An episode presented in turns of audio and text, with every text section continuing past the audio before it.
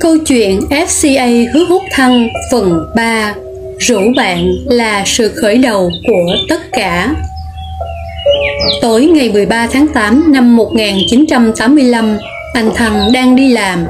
Đối với anh mà nói, đó cũng giống như một buổi làm của bất kỳ ngày nào. Anh Thăng, có điện thoại. Anh đang pha chế rượu cho khách.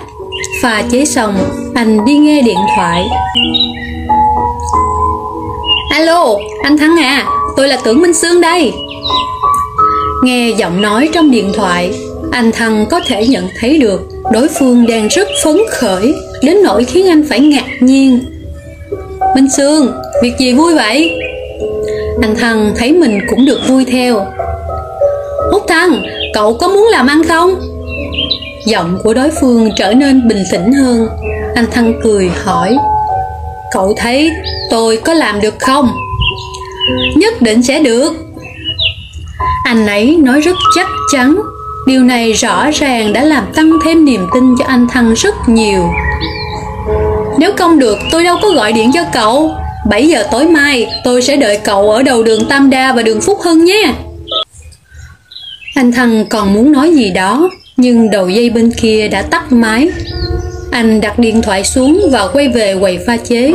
Đột nhiên nhớ ra là tối mai còn phải đi làm. Cần phải cho Minh Sương biết là tối mai mình không thể nói chuyện làm ăn được. Anh gọi điện lại cho Minh Sương nhưng không gặp. Chính vì vậy anh Thăng đành phải giữ lời hứa. Nếu không cứ để Tưởng Minh Sương đợi một mình trên đường. Bản thân lại không nói cho anh ấy biết một câu mà vẫn đi làm. Đó còn gọi là bạn sao? Anh Thăng nghĩ rằng giữa bạn bè thì nên phải giữ lời hứa. Đến gặp bạn, anh sẽ mất đi thu nhập của một buổi tối, thậm chí là hai buổi tối. Bởi vì đột xuất tìm người thay thế thì cần phải trả tiền nhiều hơn cho người ta. Ngày hôm sau, anh Thăng mặc áo ngủ, đi dép lê, trong tay cầm một bao thuốc lá đến gặp bạn. Tưởng Minh Sương nhìn thấy anh Thăng, liền ngay ra đó. Anh ấy mặc bộ đồ như vậy đến hội trường Amway sao? Thật chả trách anh Thăng mặc vậy. Vì anh nghĩ việc làm ăn chắc chỉ cần một cốc cà phê, một chỗ ngồi là đủ. Tưởng Minh Sương nhìn chăm chăm vào anh Thăng và nghĩ rằng có nên dẫn cái tên này vào hội trường không nhỉ? Anh ấy nhìn lên nhìn xuống ba lần bốn lượt. Cuối cùng thở một hơi dài và nói, thôi chúng ta đi. Tưởng Minh Sương dẫn anh Thăng đến tòa nhà sau sông Tử Uyên Ương. Tòa nhà nằm ngay nơi giao nhau của đường Tam Đa và đường Phúc Hưng. Vào hội trường, trong đó đã có khoảng tám chín chục người. Anh Thăng nghĩ, sao lại có nhiều người làm ăn thế? Lúc này đã có mấy người bạn Amway đến chào hỏi anh Thăng vài câu. À Sương, đây là bạn của cậu à? Phải, tôi xin giới thiệu với mọi người, đây là bạn tôi, anh ấy tên là Hứa Húc Thăng. Tốt quá, rất vui có thể làm quen với anh, hoan nghênh anh đã đến tìm hiểu công việc này. Chào anh, tôi tên là, rất vui được làm quen với anh. Đối với những người tối nay, anh Thăng có một cảm giác khó mà diễn tả bằng lời. Anh đã nhận được sự tôn trọng của người khác, cảm nhận được tình cảm như người thân giữa con người và con người. Mười năm nay, anh luôn phải đóng vai trò thấp hơn người khác, khom lưng cúi chào, luôn phải vừa cười vừa cúi chào, hỏi mãi cũng chán. Nhưng tối hôm nay, trong thế giới Amway, anh mới nhìn thấy mình được bình đẳng với người khác. Tưởng Minh Sương rất tinh ý. Anh ấy sắp xếp cho anh Thăng ngồi ở một chỗ ngay ở hàng ghế gần hội trường. Sau khi ngồi xuống, nhìn thấy nhiều sản phẩm trên bàn, trong lòng anh Thăng cảm thấy rất thắc mắc. Tưởng Minh Sương nói là làm ăn, nhưng mà ở đây nhiều người như vậy thì bàn thế nào được? Và bàn với ai? Trên bàn có nhiều sản phẩm như vậy, xem ra là một buổi tiếp thị sản phẩm. Vậy tôi phải mua sản phẩm sao? Nhưng tôi đến đây để bàn chuyện làm ăn mà, tôi đâu có muốn mua sản phẩm. Hay là về nhỉ? Tối hôm nay là tôi đã bảo người khác làm thay, còn phải trả tiền hai buổi tối cho người ta nữa. Cứ tưởng là làm ăn việc gì cơ chứ. anh Thăng nhìn xung quanh mới phát hiện ra rằng vị trí của mình không tiện để rút lui nửa chừng. Nếu anh đứng lên sẽ chắn hết tầm nhìn của những người ở bên trái anh, người đằng sau cũng sẽ nhìn thấy anh rút lui. Nghĩ đến việc sẽ có nhiều cặp mắt nhìn mình, mình sẽ trở thành điểm chú ý của mọi người. Anh không dám làm thế nên nghĩ lại, đã đến rồi thì nghe xem sao, xem thế nào để có thể làm cho mình bán được sản phẩm. Nhiều người ngồi nghe thì chắc là chưa chắc chỉ có mình là ngốc. Khi ngồi xuống, Tưởng Minh Sương đưa cho anh một tờ giấy và một cái bút, tất nhiên là để ghi chép. Điều này khiến anh cảm thấy buổi họp này rất quan trọng nên phải nghe cẩn thận. Qua giới thiệu bằng máy chiếu, anh Thăng hiểu được công ty thương mại của Mỹ tên là Amway đã có hơn ba mươi năm lịch sử, đã bán hàng tại mấy chục nước và vùng lãnh thổ. Công ty hiện đã nghiên cứu và sáng chế ra hơn bốn trăm sản phẩm, đều là những đồ dùng cần thiết trong cuộc sống. Anh Thăng nghĩ, đồ dùng hàng ngày chẳng phải người nào cũng phải dùng sao? Đó là một thị trường vô cùng khổng lồ. Đến nay anh Thăng đã là hoàng quân đại sứ. Anh còn nhớ rất rõ, tối hôm đó cô Trịnh làm thí nghiệm sản phẩm cho mọi người, không những rất tao nhã mà còn làm rất hay. Cô Trịnh làm thí nghiệm lờ ô xê và nước rửa chén. Thí nghiệm và những lời giảng giải đã cho anh Thăng hai cảm nhận sâu sắc. Một là những sản phẩm này đều là đồ dùng hàng ngày, bản thân mình cũng phải dùng, chẳng qua là đổi nhãn hiệu mà thôi, giá cả hợp lý, cũng không tạo áp lực chi trả. Hai là có đảm bảo chất lượng, không hài lòng thì có thể đổi trả. Công ty này nhân từ thật. Anh Thăng thấy hôm nay đến đây cũng xứng đáng nên đã quay sang mỉm cười một cái với Tưởng Minh Sương ngồi bên cạnh. Tiếp theo, một người lãnh đạo giảng giải về chế độ tiêu thụ của Amway. Anh Thăng nói, đây là một buổi diễn giảng vừa khó hiểu vừa khiến người ta hồi hộp. Người lãnh đạo khi đó giảng giải về chế độ không giống như thứ tự bây giờ. Trước tiên, ông ấy giới thiệu về công ty, sau đó giảng giải về tính công bằng của chế độ công ty, đó là ai ai cũng có thể làm. Còn về tính đảm bảo thì vụ làm ăn này có thể chăm sóc cho cả cuộc sống, thậm chí là cả đời của bạn. Tính tự do, đó là không có áp lực với bất kỳ thành tích nào. Thông qua sự cố gắng, sẽ có nhiều thời gian chủ động. Tính khả thi, tính tuần hoàn và tính không bão hòa của thị trường đồ dùng hàng ngày và hiệu suất thù lao của chế độ. Tôi ngồi nghe dưới khán đài thấy rất thích thú. Hình thức và chế độ của sự nghiệp thể hiện ở việc làm nhiều ăn nhiều. Hơn nữa, qua sự nghiệp này có thể chia sẻ cơ hội với nhiều người hơn, lực lượng ngày càng được mở rộng. Ông ấy nói rất hay, nhưng tôi càng thấy lo.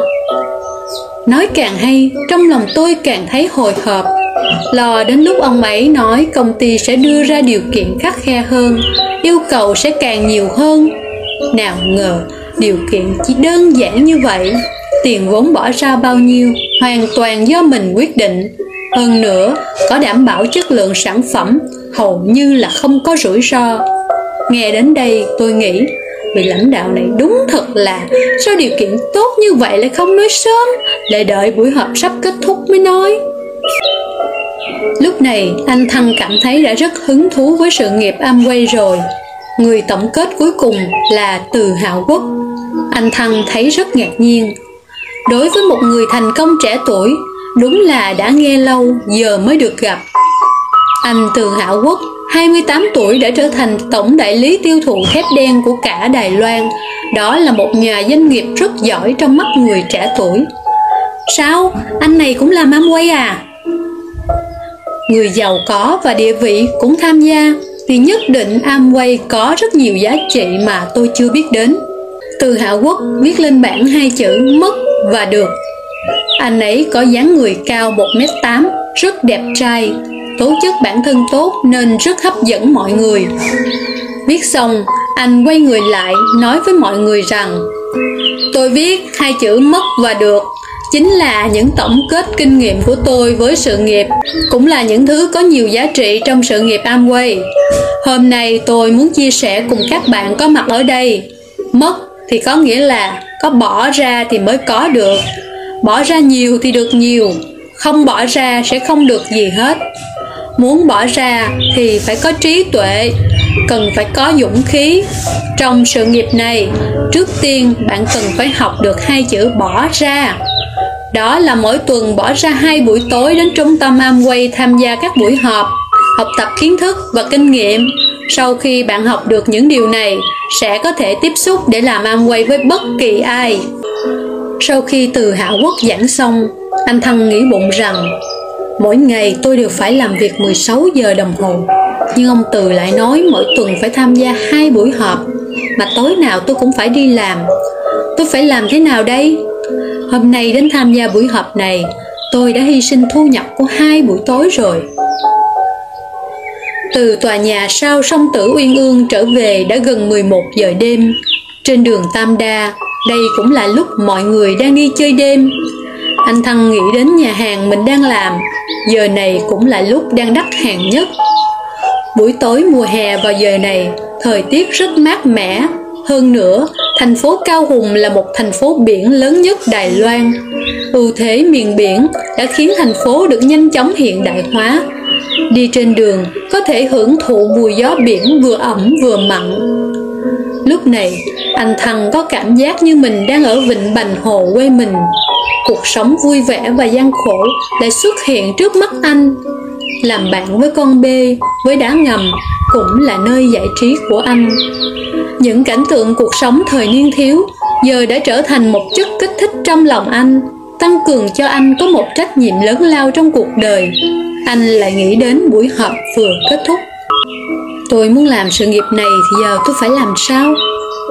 Làm công việc pha chế đã mười một năm nay, mọi việc đều không có gì thay đổi. Hứa Húc Thăng sau mười một năm vẫn là Hứa Húc Thăng năm nọ. Nhưng làm sự nghiệp Amway thì có thể là cơ hội. Tất nhiên nói là nhất định thành công thì không dám chắc. Nhưng một cơ hội tốt như vậy, một cơ hội có thể thay đổi ý nghĩa cuộc đời như vậy, thì tôi không dễ dàng bỏ qua.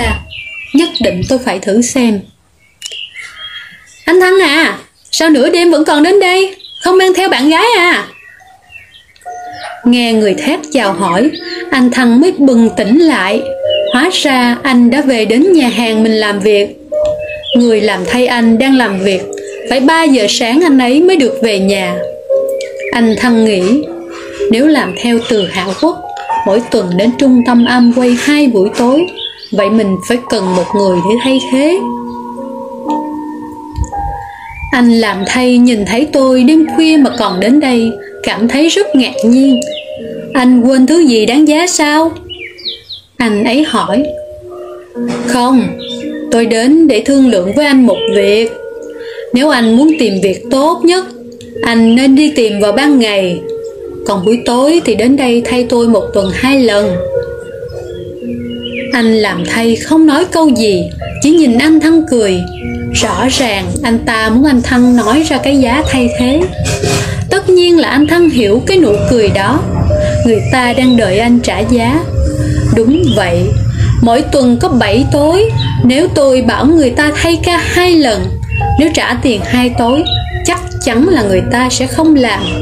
Nhưng nếu gấp đôi, trả bốn buổi, vậy thì thu nhập của tôi đâu?